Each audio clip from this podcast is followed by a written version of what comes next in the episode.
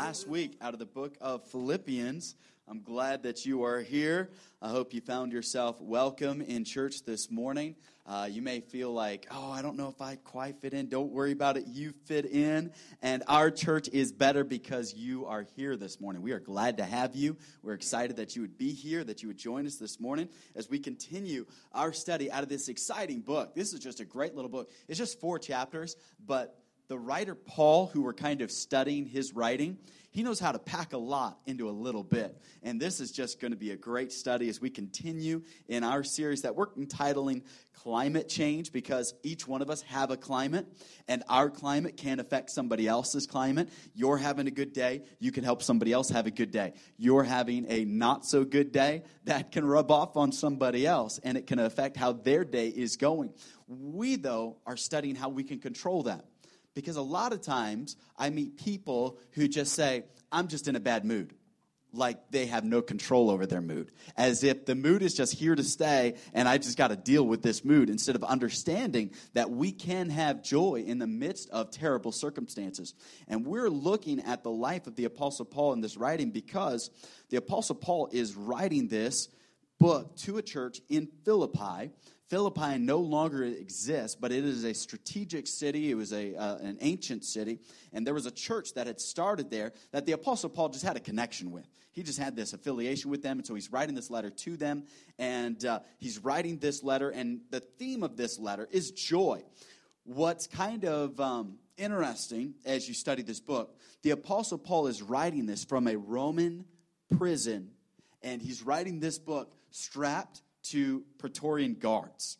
And when he eats, he's chained to somebody. When he uses the restroom, he's chained to somebody. He's in an uncomfortable, dark place, uh, bad health. He's in prison, but yet he's writing to encourage somebody else. And that's just awesome. That in the midst of difficulty, he had found a peace, he had found joy. And he was able to take not a negative climate, but he was able to help others have a positive climate and, and, climate. And if you missed last week, don't worry, you didn't miss a whole lot. This is just the second part of our series. But we said last week that to change the climate around us, we must first change the climate within us. And we just talked about how is that possible? How is it possible that we're not prisoners of our condition? That Paul, he was in a bad condition, but he wasn't captive to it. And so we learned that. And one of the key statements we used was the, the activity of the mind affects the attitude of the heart. That what we think about, it's going to affect us and it's going to play out through our lives. Well, this week, uh, we're going to jump back into the next part. And last week, we said that the Apostle Paul, he had a problem. That problem was pain and prison. Well, this next part is the Apostle Paul's new problem is people. Now, I'm sure none of you ever have problems with people. Yeah, right. We all do. We've all met that person that they just irk us, they just get under our skin. And so we're going to kind of dive into that this morning out of chapter number one. But I need you to notice something. And uh, have you ever have you ever had a conversation with somebody? Maybe it's a good friend, you go have coffee or dinner, and you just walk away and you just feel refreshed. Anybody like that? You just have a meal or something with somebody? Yeah. Now, uh, there's those people you look forward to spending time with because you know you're going to walk away and you're just going to feel better. They're just going to breathe life into you. You're going to feel encouraged. You're going to feel just like, okay, life isn't so bad. My problem's not so big. This is okay. I can keep on going.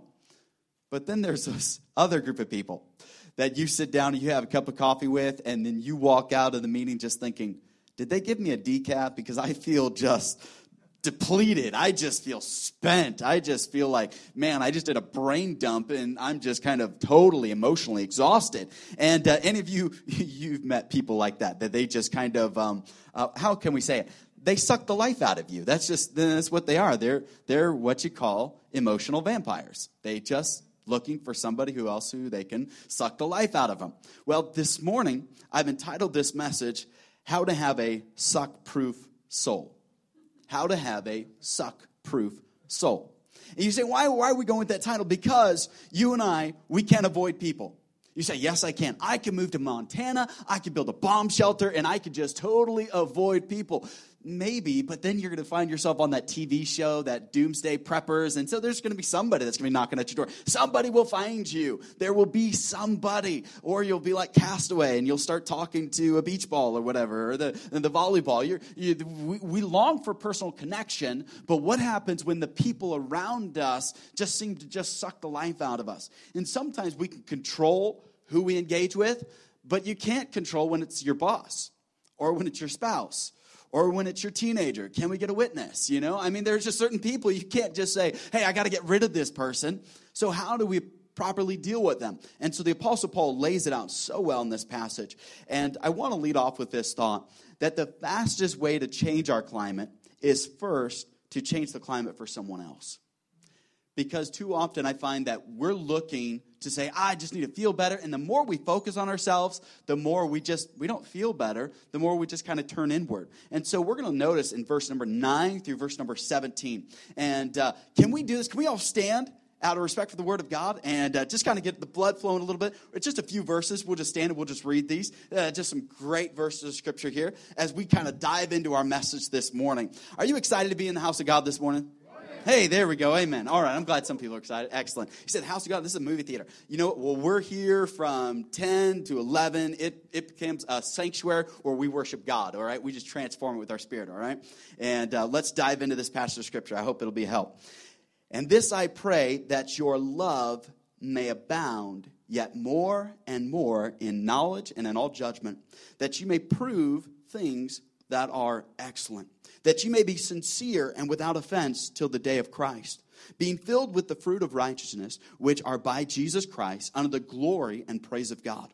But I would you should understand, brethren, that the things which happened unto me have fallen out rather unto the furtherance of the gospel, so that my bonds in Christ are manifest in all the palace and in all other places. And many of the people in the Lord, waxing confident by my bonds, are much more bold to speak the word without fear. Some indeed preach Christ even of envy and strife, and some also of goodwill. The one preached Christ of contention not sincerely, supposing to add affliction to my bonds, but the other of love, knowing that I am set for the defense of the gospel. I want you to turn to somebody else and say, Do you have a suck proof soul? Do you have a suck proof soul? Find somebody and tell a suck proof soul. Thank you. Once you once you talk to that person, hopefully they wanted to talk back to you. You can find a seat this morning.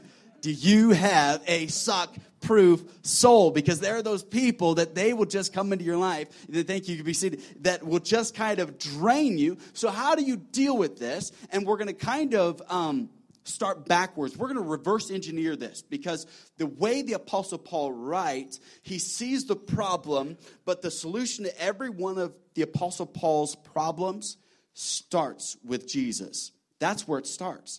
And oftentimes we like to look for other man made solutions to our problems. You're saying, No, I've got a person that I don't like. I will call a hitman. I'm not going to pray about it. You know, I mean, there's other ways I can get around this. And so the Apostle Paul said, Hey, there's some people that they're just going to drain you. And in this passage, you may or may not caught it, but there was a group of people in Rome that one group was sad that the Apostle Paul was in prison. And it motivated them, since the Apostle Paul wasn't there to preach and teach, it motivated them to step up their A game. But there's a second group also in Rome that instead of being sad that the Apostle Paul was in prison, they're glad he's in prison because they like the limelight. They want to be up in front of people. They want people to notice them, to um, uh, look to them. And so they were happy that the Apostle Paul was in prison. And matter of fact, the writing here is that they began to, and I'm just going to read it again in verse number 16. It said, The one preached Christ of contention, not sincerely, supposing to add affliction to my bonds that there was this group of people that they just said, Is Paul suffering? Good. I want to make him suffer more. Wow. Listen, these are Christians. That's who this group is. It's not some pagans, it's not some lost people. These are some people that they said, hey, is Paul suffering? Good. We want him to suffer some more, and we want to add affliction to him. What are they trying to do? Just suck him dry. Here he's already in prison. He's already at a point where you would think, hey, he's pretty emotionally volatile. Let's let's ease up a little bit. You know, um, growing up in our house, there was seven of us, and so you could just kind of tell when mom was upset. Um, sometimes I wish mom would have a little like red light like on her neck or head somewhere that would start to really flash when she was about to blow up. We didn't have that. So you just kind of keep going. All of a sudden, mom would just kind of blow up, you know? And uh, you kind of knew at that point, all right, just back off. All right, start, start cleaning something. Start putting away something. Just do something to make yourself look like you're doing something productive. And usually that, that, that the, the anger, the redness in the face would usually calm down once she saw her kids were productive until she opened up the call closet and avalanche of stuff just then it started all over. But here the apostle Paul, he's you would think that you would be sending him a care package, possibly a cake with a little file in it or something where he can escape, you know, a little paper clip, trying to pick the lock, something to encourage this guy. No, they said, "How can we make this guy suffer?" There are people out there in life that I don't know why, but they just take it as their life's mission to just annoy you, to just kind of get at you that work's stressful and they're just kind of come over oh work is great today isn't it? You know and just oh and talk about all of these good and you're just like can you please just back up? And so we're going to deal with that this morning. But how do we? Because the apostle paul instead of being down and discouraged the apostle paul is like a, an oasis in the desert here. It's dry all around him. He's in prison difficult circumstances but here's this guy that's just refreshing and he's just encouraged. Wouldn't you and I like to be like that? In that situation where we just feel like I'm emotionally spent, I'm exhausted, I don't know what's going to happen up next, and what can I do? And and here we find that he's just upbeat, he's confident in Christ, he knows that it's going to work out. You say, how does that happen? And I and I wrote this down. The secret of climate change is a tireless love for others a tireless love for others. Because you say, why would the Apostle Paul, when he wants to talk about how to deal with negative people, why would he start this passage talking about love? Because you and I have a disease. We all have it, we were born with it. Sin started it. It's called the disease of me. Everything we do starts with us. And how do we combat this disease of me? The Apostle Paul knows this about the church at Philippi, and so he's going to start there. He's going to start with hey, first of all, you have the disease of me, where everything revolves around you. And as long as you have that disease of me, anybody that takes from you, they become the enemy. And you look at them as somebody negative, somebody you want to push away. And until we combat the disease of me, you're going to constantly be disappointed, you're going to be angry, you're going to be upset, and people are just going to keep sucking the life out of you. So the Apostle Paul, in verse number nine, he starts off with a powerful truth. He said this He said, And this I pray He's saying, hey, this is, I pray, this is what I beg of you guys, that your love may abound yet more and more. He's saying the only way to handle this, guys, you're going to deal with people that just constantly suck the life out of you. You can't avoid them. You can't just go move somewhere where there's no people. You're going to have this problem. So here's how you deal with it. Here's how we confront this. And he's saying that your love would abound yet more and more. To fight the disease of me, we've got to love. And now, here's what I thought about this. And when you think about love, when our heart is filled with love, love alters the atmosphere of our heart. That's what love does. When your lo- love is full, all of a sudden, you just feel like, man, I'm feeling a whole lot better. Think about it. When you first fell in love with your spouse or that person, or maybe you're right now in the midst of just kind of falling in love with somebody, when you're around them, that love in your heart just kind of elevates you above all problems. You look at that person as almost an escape from your problems. Why? Because you're in, you're in love with them. You love that person. So love alters the atmosphere of our hearts. So the Apostle Paul is saying, hey, let love abound. But don't just let, let love abound. He's saying basically, he says that love would abound more and more. It means to superabound. It means that love is just spilling over, that love is just overflowing in your heart, that you have that much love. So love alters the atmosphere of our hearts. This is how the Apostle Paul was able to master his moods because he let this love keep abounding. Even for people that you and I would look at and say, they're happy you're in prison, Paul. Why are you loving them? And the Apostle Paul even goes on to say about this group in verse number 18 What then, notwithstanding every way, whether in pretense or in truth, Christ is preached, and I therein do rejoice, and yea, will rejoice. He's saying, I don't care He's saying, hey, they may be happy that I'm in prison. They may be glad that I'm here and I'm suffering, but that's fine. They're still Christians that are still saying that they're preaching the gospel. So I don't care. As long as they're preaching the gospel, I don't care how they treat me. That's powerful because love had so altered the atmosphere of his heart. How is love, what is love doing for you? Because too often we can we pick and choose who we want to love. It's easy to love the lovable. That's not hard. It's hard to love the person that needs it most. That's what's hard. And some of you are feeling like, wait a minute, you're talking about a suck proof soul. Love means I got to give. Here's the, here's the thing when love is just over and flowing and over abounding, it's easy to because you've got excess. It's easy because it's just coming out of the overflow. It's much easier to love somebody when you've got so much more. But oftentimes, like I said, we have the disease of me, which means we love ourselves first and foremost. Martin Luther, the great reformer, said this Whatever our heart clings to and confides in, that is really your God. That's a powerful, powerful statement. That whatever our heart clings to, whatever our heart longs for, that becomes our God. So, in essence, we can dethrone God when we don't have our hearts filled with love for others and for Him. We become our own God. We become our own deity. We want to worship ourselves. We want to please ourselves. And that then, when somebody comes along that needs something, we have nothing to give because it's all for us. And, our, and love is not altering the atmosphere of our hearts. You see, our hearts, though, love nothing more than to be filled with negative emotions. That's why the Apostle Paul said, hey, your heart is going to look for the negative. Haven't you found that out? That it's, it's amazing. I, I was just yesterday, I was just driving in the car, and I was just thinking through some things, and it was amazing how much of my heart just wanted to go to the negative things just worry about things, just to worry about things that are going on in my own life, things that are worried about going on in the ministry, and just worry. And I was thinking, wait a minute, there's no reason to worry here. There's absolutely no reason. But I just found that my heart is prone to feel negative emotions. Sometimes you'll find that your heart is prone to the negative emotions. So that's why the Apostle Paul says, let's start there. Let's let our love, let's let our hearts be filled with love, overflowing with love, just abounding with this love. Because why? We're prone to have these negative emotions. And what's amazing that this group of people, as they let love abound, in verse number 14, here's what's awesome about this group. There's two groups. There was the group that was sad Paul was in prison, and there was the group that was glad Paul was in prison. The group that was sad that Paul was in prison, verse number 14, the very end, it says that they were much more bold to speak the word without fear. Because why? 1 John 4 18 perfect love cast out fear. Here, the Apostle Paul is saying, hey, when that love abounds, you're going to have no problem going and sharing the love of Christ with somebody else. Some of you, you right now, you're around family or you go at work and you're nervous to share Christ with them.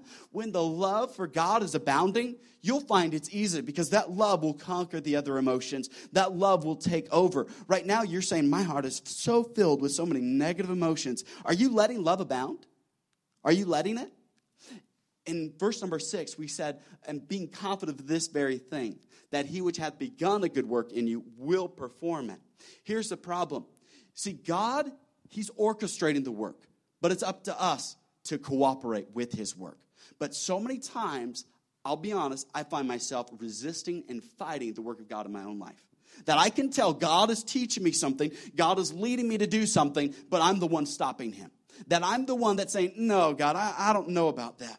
And here, the Apostle Paul, he had every reason to say, God, I, I don't really want to let my heart be filled with love. I'm strapped to two smelly, Praetorian Roman guards here. And these weren't just any guards, these were the meanest, the baddest guys that the Roman government had, and they guarded the most dangerous criminals. Was Paul the most dangerous criminal? Historical background. They say Paul was a very short man, about five foot two. They say he was nearly blind. He had several health issues. Doesn't exactly look like a world class criminal But here's these huge Roman guards. They were guarding him because here, this is this is this guy is dangerous and, and this is who he's chained to. But here the apostle Paul is talking about love. His heart is filled with love. Can I say this? Praise powers perspective. That as you praise, it powers your perspective. You can't be filled with negative and positive emotions at the same time. So the key for us is as love superabounds, that praise begins to power our perspective. See, a lot of us, we forgot what we said last week, the triple A. I'm going to go back to this. That we, it, triple A is access, attitude, and actions. What we, the attitudes that we allow access into our heart will affect our actions. What are you allowing in? And some of us just feel like, oh, I just let anything in. Stop. Don't just let anything into your heart, anything into your mind, because it's going to affect you. And so the Apostle Paul, he gives us this example that he even said in verse number 18. He says, I'm going to rejoice. I'm choosing to rejoice. We said it this way last week Your joy is your job, it's your responsibility. But so many times we want to look for another substance. We want to look to another person. We want to look anything outside of us. But God gave you everything you need for the Christian life. But so many Christians don't live like He gave them everything He needed. Many of us are living well below our spiritual means. We have been blessed, and we've been richly blessed in Christ Jesus, the Bible says. But so many of us, we're not accessing those. We don't understand that what we've been given in Christ. And here God has poured out his blessings on us. And so we can have this praise. And praise will power our perspective. Joy is mentioned over 16 times in these four chapters. Joy. The Apostle Paul says, I'm going to choose to rejoice. I'm going to make that decision. So praise powers perspective. But then I want you to get this, and I know it's difficult. The larger the pain, the louder our praise. The larger the pain, the louder our praise. No matter what you're going through, our praise should match the problem. We sang a song, and I hope you caught it. It is well with my soul. Let me give you a little background if you haven't heard about it. The man's name was Horatio Spafford. He was a wealthy businessman in Chicago before the early uh, Chicago fires. He had a good friend. The good friend was an evangelist, world renowned evangelist at that time by the name of D.L. Moody, Dwight L. Moody. He was an evangelist in Chicago. They said in his ministry, he saw over a million people won to Christ. His ministry was in the 1860s, kind of that time period. So there's not a whole lot of people. So this is just incredible the amount of people he was able to minister to. Horatio Spafford just went through the Great Chicago Fire and lost most of his wealth. He had stress problems and needed to get away, and he sent his family, his wife and four daughters, across the Atlantic to go to London for a vacation. On the way over, their ship was struck and it sank. Only the wife was saved alone. He lost his four daughters. Here, this businessman who is just going through a, a, horrible financial loss is now going through a terrible emotional loss. Uh, any parent here that's ever lost someone, you know that there is nothing more heart wrenching than to have to bury your own child or to see someone very close to you pass away. Here's a man that now he's just devastated. And the captain of the ship came to him as they were crossing the Atlantic because he needed to go be with his wife. And they said, This is the very spot where we believe the ship sank that took your four daughters' lives. He went into his cabin just heartbroken, and he began to write words that honestly, you would have to be super abounding with love. He says, It is well with my soul. Whatever happens. And then I love verse number four. He says, And then one day, when Christ shall come, I'll see him. And it'll be better because it's well with my soul. You see, the larger the pain, the louder our praise. But that's so counterintuitive, isn't it?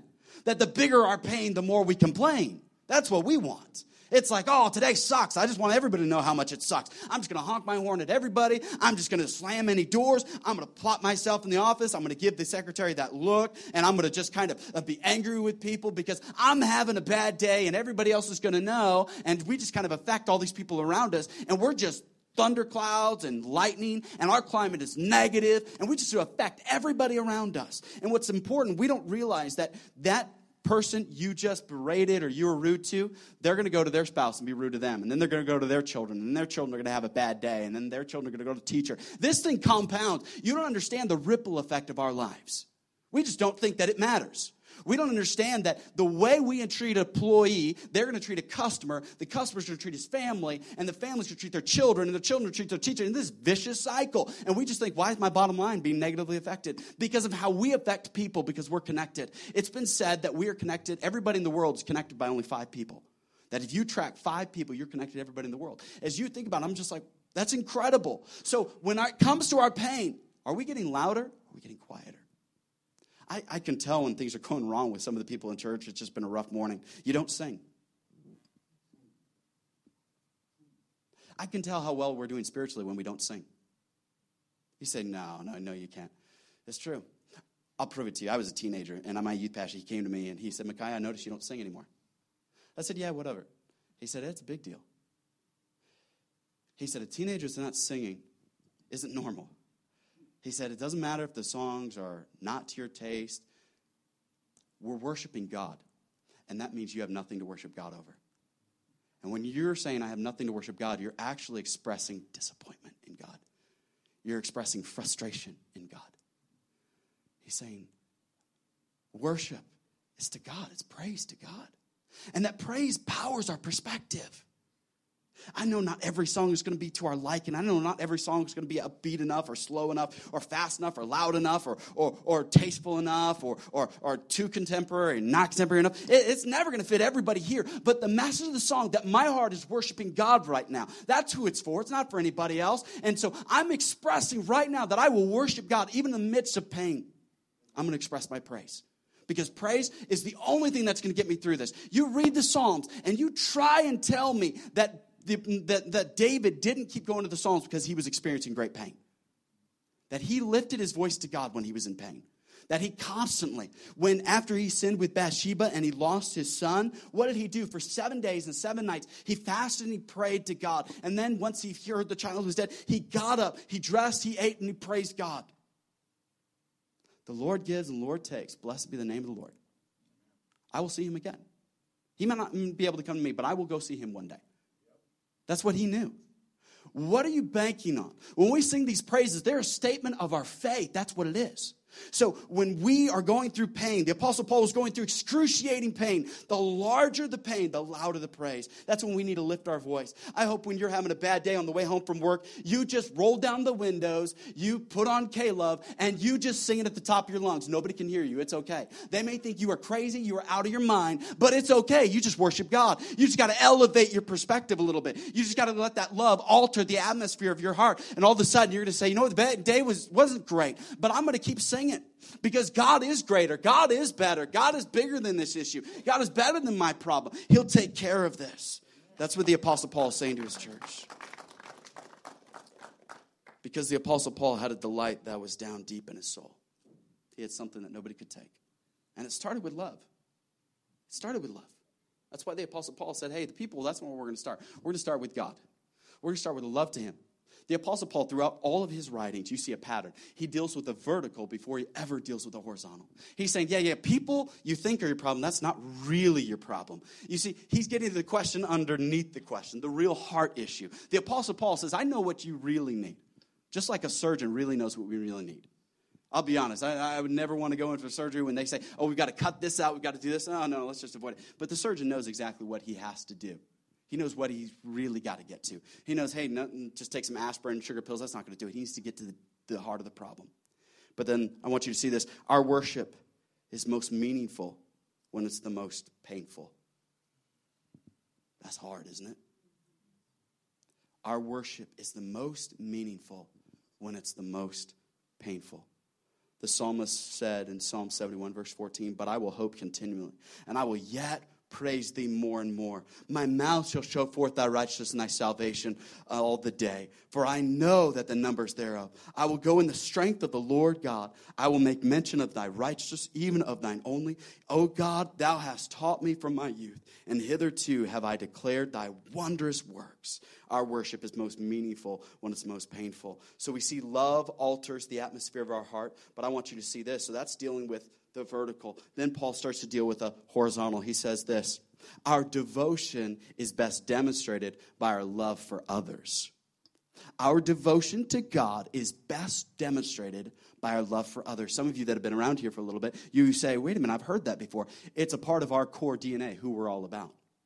That our love for others is best demonstrated um, by our, our love for God is best demonstrated by our love for others. How we love others. Here's a group of people that they just wanted to suck the life out of Apostle Paul. They wanted to suck the joy, they wanted to suck the happiness. They just wanted to leave him empty, miserable, depressed, discouraged. That's where they wanted to leave him. But the Apostle Paul, he had a secret weapon. He said, That's not going to happen. He wouldn't let it happen because his heart was overflowing with joy. He had something deeper. You see, every one of you is going to have a vampire in their life. Those people who just suck you dry. Because some of you, you feel you've overdrafted on your love account when God wants you to be overflowing. You say, I'm just overdrafted. I'm just empty. I'm just depleted. Growing up in in, in a ministry home and then going off to college, I didn't have the best uh, financial disciplines. Let's just put it that way.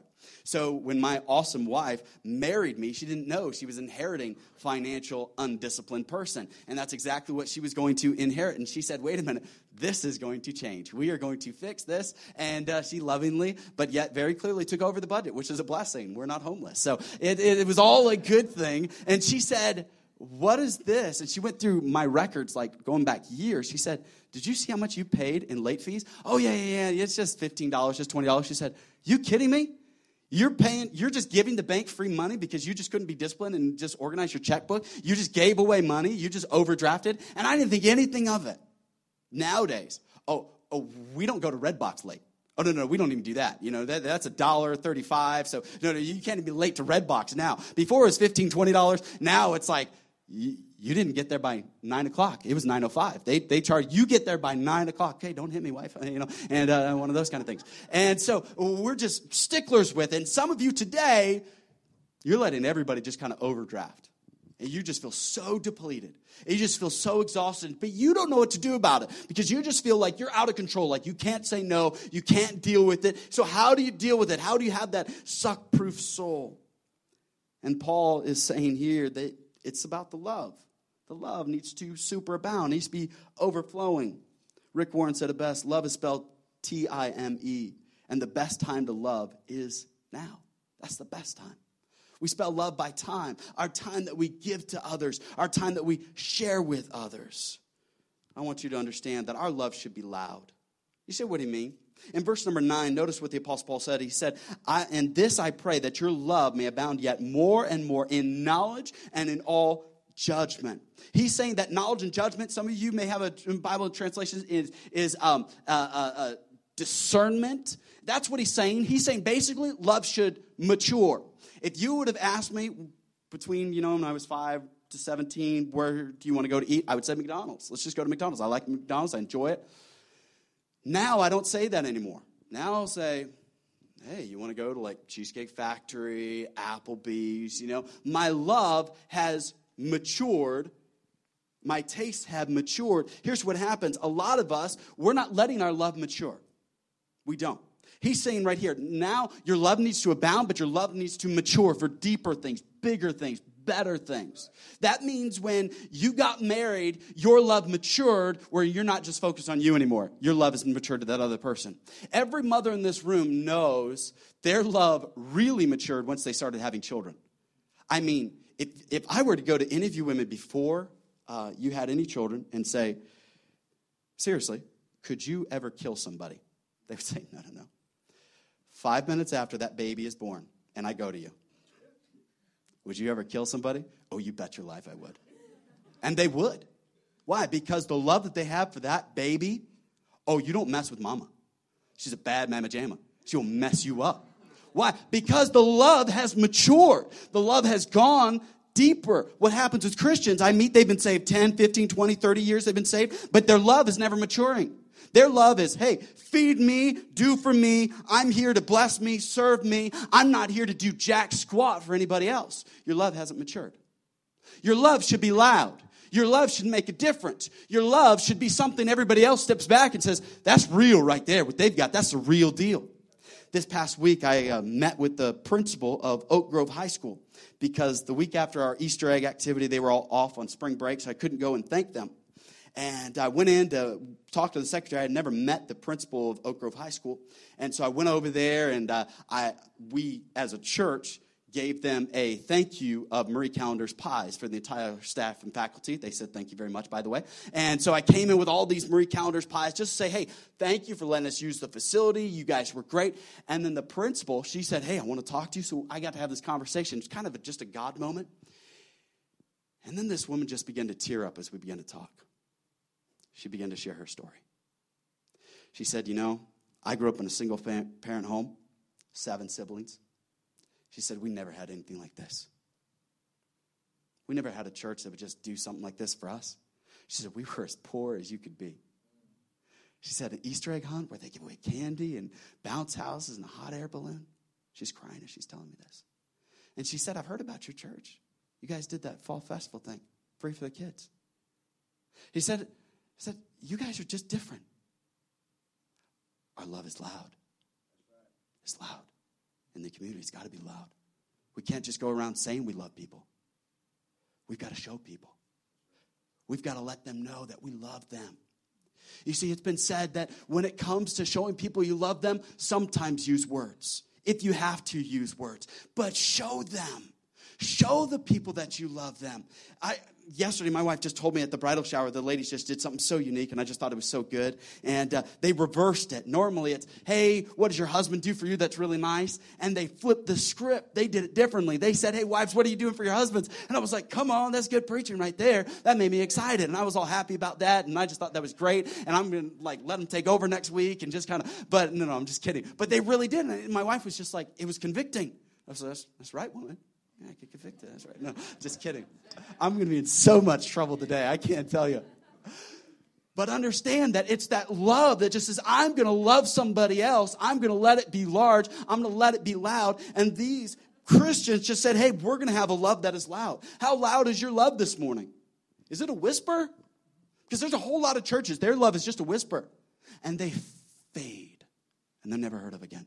We're just a year old. Are we going to let our love just kind of fade? Or are we going to say, no, no, our love is loud. Our love is here to minister to community, to minister to people who honestly probably won't do anything for us. A community that they may not see it right now, but they will understand that we do love them. The Apostle Paul, he taught them our love should be loud. Not only should our love be loud, our love sets no limits. Our love sets no limits. The Apostle Paul didn't say, now, Christians, as you love people, let me tell you who you should and should not love. Matter of fact, Jesus said it this way when he wrote, rewrote the law. He said, Thou shalt love the Lord thy God with all thy heart, with all thy soul, and with all thy mind. He said, The second great commandment is like unto it Thou shalt love thy neighbor as yourself. We have the disease of me, remember? We love ourselves a lot. We just got to recognize that. That's not something we just kind of beat somebody else up and just say, oh, poor me. No, it's just a fact. We're sinful. We're selfish. We have this disease of me. And, the, and Jesus said, hey, love your neighbors like you love yourself. Some of you, you don't even know your neighbors. It's time that we just love those next to us. Hey, your neighbor may be that coworker. Your neighbor may be that person that you just meet at the barbershop just for a few minutes. How are you showing them that your love is real, that your love is loud, that your love sets no limits? It's easy to love the lovable. But it's time we focus on others. And the more you focus on others, you'll find the less miserable you'll be. Love sets no limits. A lot of times we like to set limits on our love. But how are you using what God has given you to serve others? God has given us three things time, talents, and treasures. How are you using those? How are you leveraging those to the glory and good of God? How are you using those? There's a great parable Jesus taught in Matthew 25. It's a parable of a master leaving, and he gave talents to his servants. One servant he gave five, to one he gave just three, and to another he just gave one. And when the master returned, he came back and he found that the servant that he gave five talents to had doubled it. Now he had 10. The servant who had just a few, he doubled his. And then the one who had one hid it in the ground. You see, one thing I pick out from that parable, and this I hear all the time that bugs me. People say, Well, I'm just being faithful. He was just being faithful that one. Never once in that parable is faithfulness implied. What is implied is multiplication. That we take what God has given us, reinvest it. That's what has been implied. What are you doing with your time, treasure, and talents to show your family, to show your neighbor, to show your ministry, to show those people around you, hey, I love you? It's one thing just to say, it's one thing to give a hug, but what are you leveraging time, treasure, and talents? What are you doing with those? How are you showing people that my love sets no limits? And lastly, our love should last. Notice verse number 10, there's an interesting word. He said in verse number 10 that you may approve things that are excellent, you may be sincere and without offense till the day of Christ. I love that word, sincere. A sincere love, a genuine love. A love that doesn't have a false motive, a love that's not just after what it can get, but a sincere love. Here's what's great about this word this word meant without wax. You're blessed by that, I can see. What it really has to do with is back then, there would be sculptors and people who would make clay jars and pots. And what would happen is sometimes they would mar the sculpture, sometimes they would crack the vase or the jar. But what they would do is they'd get some wax, they'd fill it in, and then they'd paint over it. And what would happen when the sun's rays would hit it, you would take it home thinking, hey, everything's just fine. You would take that sculpture home, you would take that vase home, and you would think, this is beautiful, this is great, look what I got. I got a deal on this one. And all of a sudden, you set that statue in the sun, the sun starts beating down on it, and all of a sudden, you see that statue's nose start to slide. Like, what, what's wrong with my, my statue? And then the ear starts to go and it starts to look like Picasso. And you're like, what happened to my beautiful statue? Because it had wax and it didn't withstand the sun, it was insincere. So the apostle Paul is alluding to what everybody knew that day was that you wanted to go to someone, uh, somebody who would work on these things that would say, hey, sincere. That's the Latin term that they would use. Sincere means guaranteed. This is without wax. It'll withstand the sun. This is, this is what you want. And the apostle Paul is saying, is your love like that? Does your love last? Is it sincere? Does it really hold up? Because it's easy to love when it's easy to love. What about when it's not easy to love that person? What about when it is difficult? You see, you're saying, wait a minute, you're not dealing with the vampire that sucks me dry. I am. This is how you deal with it. That is, you're overflowing. You can withstand it because you're overflowing with love. You've got enough to share because love is not built on you. Because a lot of you are saying, hey, it's impossible to love anybody like that. And you are correct. This love is not natural, it is supernatural. Without Christ, this love is impossible. That's why the Bible says that Christ, despising the cross, despising the shame, could go to the cross for the love that he had for you and me. It was the love that drove him there. It's the love that held him there. He didn't have to stay there. It was the love that he had for us, people that could do nothing for him. Those were the ultimate vampires. The ones that were mocking him, laughing at him, stabbing him with spears as he hung there naked and beaten uh, in front of everybody. And there he hung because he had love. You and I, we can deal with that person that just kind of nags us a little bit. You and I can sit down and have coffee with that person who's just going through a rough time. Once we understand that our heart is overflowing with love, let the love abound. Let it superabound. You can deal with that relationship once you understand that you're overflowing. Because you understand that love, it's lasts, it's genuine, it stays. Romans 12, 9, the Apostle Paul also wrote this. He said, Let love be without hypocrisy. Don't let your love be fake. Let your love be sincere. Let your love be genuine. How sad it is today that we hear all kinds of people saying, I love you. I worked with junior hires and teenagers for years, and over and over you'd hear them, Oh, he said he loves me. Oh. I'm like, he doesn't know what love is. You kidding me? That's not love. He just wants your lunch. He wants a ride in your car. You know, no, he's no, no, no, no, no. That's not love. I'll show you what love is. This is love, having a job, paying for the bills, keeping a roof over your head, paying the mortgage. That's love. I know it's not sexy, but that's love. And a lot of times today, we have a distorted view of what love is. But you and I, as Christ followers, we need to know what true love is, what it looks like. Because if we don't know what it looks like, then how are we going to know to reproduce it? How will we know that's how we're supposed to love the others? I'll tell you what, that kind of love is highly attractional. When we as a church, as a body, as a community embrace that kind of love, that first deals with the vertical and then it deals with the horizontal. I'm telling you what, we don't have to advertise. They'll just flock to you. They'll just flock to us because they want to be a part of that kind of love because it's real, because it's genuine. It's sincere. But lastly, notice this, if you would, verse 16 and verse 17. The one preached Christ of contention, not sincerely, supposed to add affliction to my bonds, but the other of love, knowing that I am set for the defense of the gospel. What then, notwithstanding every way, whether in pretense or in truth, Christ is preached, and I therein do rejoice, and ye will rejoice. For I know that this shall turn to my salvation through your prayer and the supply of the Spirit of Jesus. For I know that this shall turn to my salvation through your prayer, through your love, through your investment. Here's the question to what extent that you love others, what if that was the gauge to how much God can do through your life? That's a tall order, isn't it?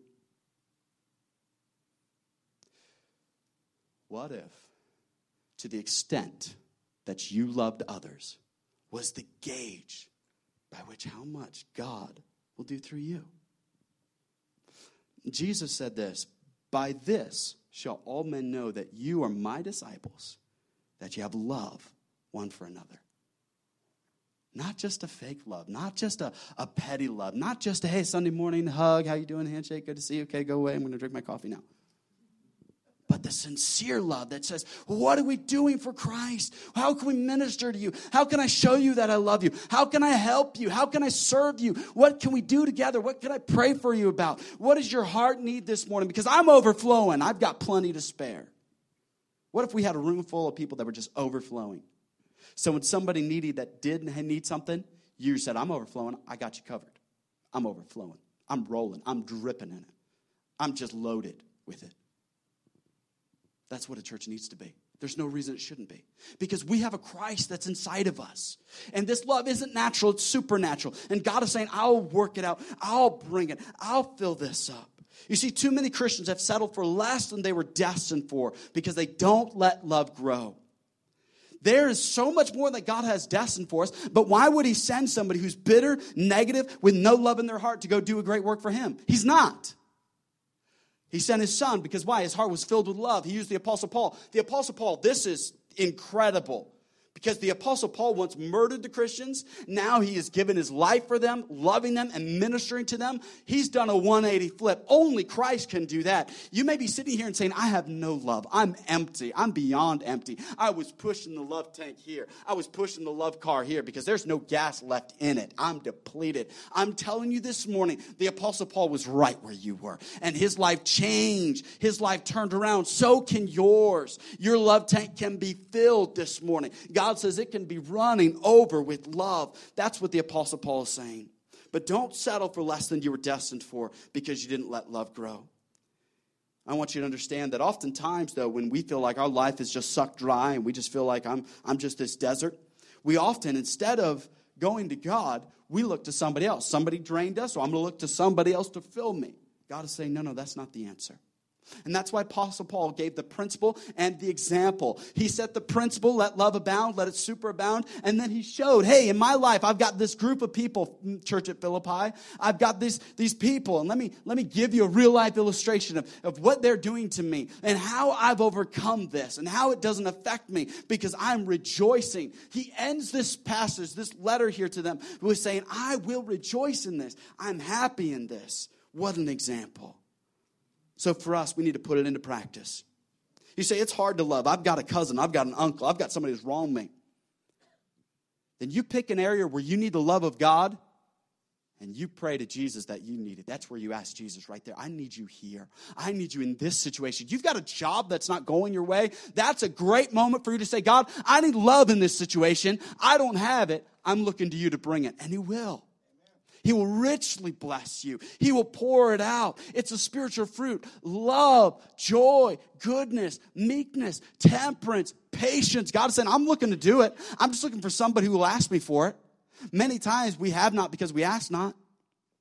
How many remember a couple of Christmases ago there was the airline and uh, they had the little TV thing with Santa and people that were waiting for their plane? They could go up to the TV and Santa would say, ho, ho, ho, what do you want for Christmas? And people would be like, I want a PlayStation. And, and, I, and, some would be like, I want a flat screen. You know, I want a new laptop. I want a camera. There's just a bunch of people. There was one dude who asked for a socks.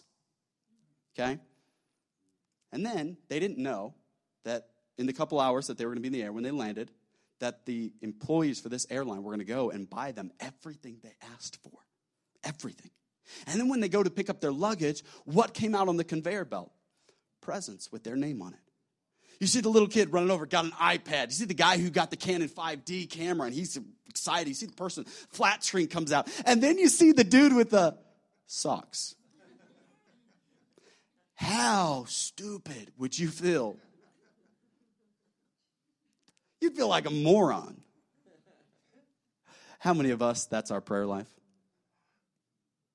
God says, I can do it. I can pour out my blessing. What do you need? I'll do it for you. Why are you asking for socks? God, just help me make it through this day. God said, I will help you make it through life, child. You want just help for today? That's it? I can do more than just today. I can take you care of your tomorrow, your next week, and week after that, month after that. That's all you want? You just need love for this moment? No, no. I'll give you far more than that. I will richly bless you. I will pour out so you have more than enough. But you just want socks? What kind of Christians are we? We have such small prayer requests. We just, matter of fact, I think I'm being too kind. Some of us don't even ask for socks. Why am I ripping on the guy that has socks? At least he asked for something. Some of you don't ask for nothing. Nothing. And God just stands back just saying, they don't think I'm God. Because that's ultimately when we don't pray, that's what we're saying. We don't think He's God. That's convicting. I'll let that settle. When you get quiet, I know the Spirit's working because we underestimate God. And we don't think He can do it. We don't think He can step into our situation and show Himself big and strong. We don't think He could show up and do something incredible through a church that runs just a few few people host an event where thousands of people show up and they're blessed and ministered to by just 48 volunteers that were able to share with them the love of christ we, we, we doubt that god could do that but he did see, we need to understand that God says, I want to I want to show this world, I want to show San Jose what real love looks like. And I want to use somebody who'll say, All right, Lord, I'm an empty vessel. I'm asking for big things. Because God, to the extent that I love, it's the gauge by which you're going to use me. So, Lord, fill my heart with love for others. Let it superabound. Imagine how your workplace would change. Imagine how your home would change. As you said, Lord, here I'm going into not work, I'm going into my ministry. I'm not going into my job, I'm going into my responsibility before you. And Lord, I need to fill up on my love tank this morning. I'm, instead of listening to sports, instead of listening to something else, Lord, I'm going to get my heart ready because those people need some loving today. They need some help today. They need something that only you can give them. And I'm your conduit, I'm your vessel. And I want to be it. I want to be used by you this morning. That's our desire. That should be our hope. I'm glad one person believes it. Maybe we should just pray right now. Let's, let me show you one more thing. As we kind of round this out, how do we put it into practice? When love is overflowing in your life, instead of you avoiding the people that suck the life out of you, you'll be ready for them. You'll be ready for them. As you say, I'm ready for you. I know you're coming. Every Sunday, I get ready and I ask the Lord, I said, Lord, there's going to be somebody that they, they may have had a week where their life has been flipped upside down. And I, I, don't, I don't have the answer, but Lord, I need to be ready with something. That's what I have to pray. Lord, there's going to be somebody that's going to walk into those theater doors and they're going to have a need that I don't know if I can meet, but Lord, I pray that you'd help me. Help me to say the right word. Help me to just be the encouragement they need. One phone call can change your world. One meeting with one boss can change your world, can it? So we need to say, I got to be ready for this. Let love fuel your passion and focus your purpose. You see, supernatural love is only possible with supernatural strength of the one who lives inside of you. And maybe you're sitting here this morning saying, I need that, but I don't have that. You came to the right place. This is a church where you can find that, where you can find that love, that supernatural love, that love that super abounds we're going to give you an opportunity to find that love because Christ is saying, Hey, I love you. Now you can love others because I've loved you. He gave us the demonstration, He showed us this powerful truth. Let's stand. The pianist is going to come. And maybe there's some of you, you're saying, Yep, I needed that. My love tank is empty. I'm not loving people like I should. I'm not using that, that love that Christ offers, that superabounding love like I should. And as the pianist plays, we're going to take a time, and I just want you to ask the Lord to fill up your love tank. How can you love others if you're not filled? This morning is a time for you. Say, Lord, I, I need I need from you so that I can minister to the ones around me. There are people around you that they need hope, they need life, they need mercy, they need kindness, gentleness, patience, and it's up to us, church. Dr. Phil can't do it. Oprah can't do it. TV stations can't do it. Drugs can't do it. Alcohol can't do it. Sex can't do it. Jesus can. He's the only one that can meet it. And he says, You're my workmanship. You're what I'm going to use. We're the hands and feet of Jesus. A church that doesn't love is like a contradiction in terms. Hey, we don't have to be famous, but our love should be. How's our love this morning? But then what about if you're here and you're saying, I don't know if anybody loves me? I want to tell you about a friend of mine. His name is Jesus, and he loves you. You say, but I'm not lovable. He doesn't care. He loves you. Jesus loves you like God loves Jesus. God sees, how God sees Jesus is how Jesus sees you. He doesn't see any faults and failures. He loves you. And this morning, He wants you to come to Him. He wants to take up residence inside of your life and transform your life this morning.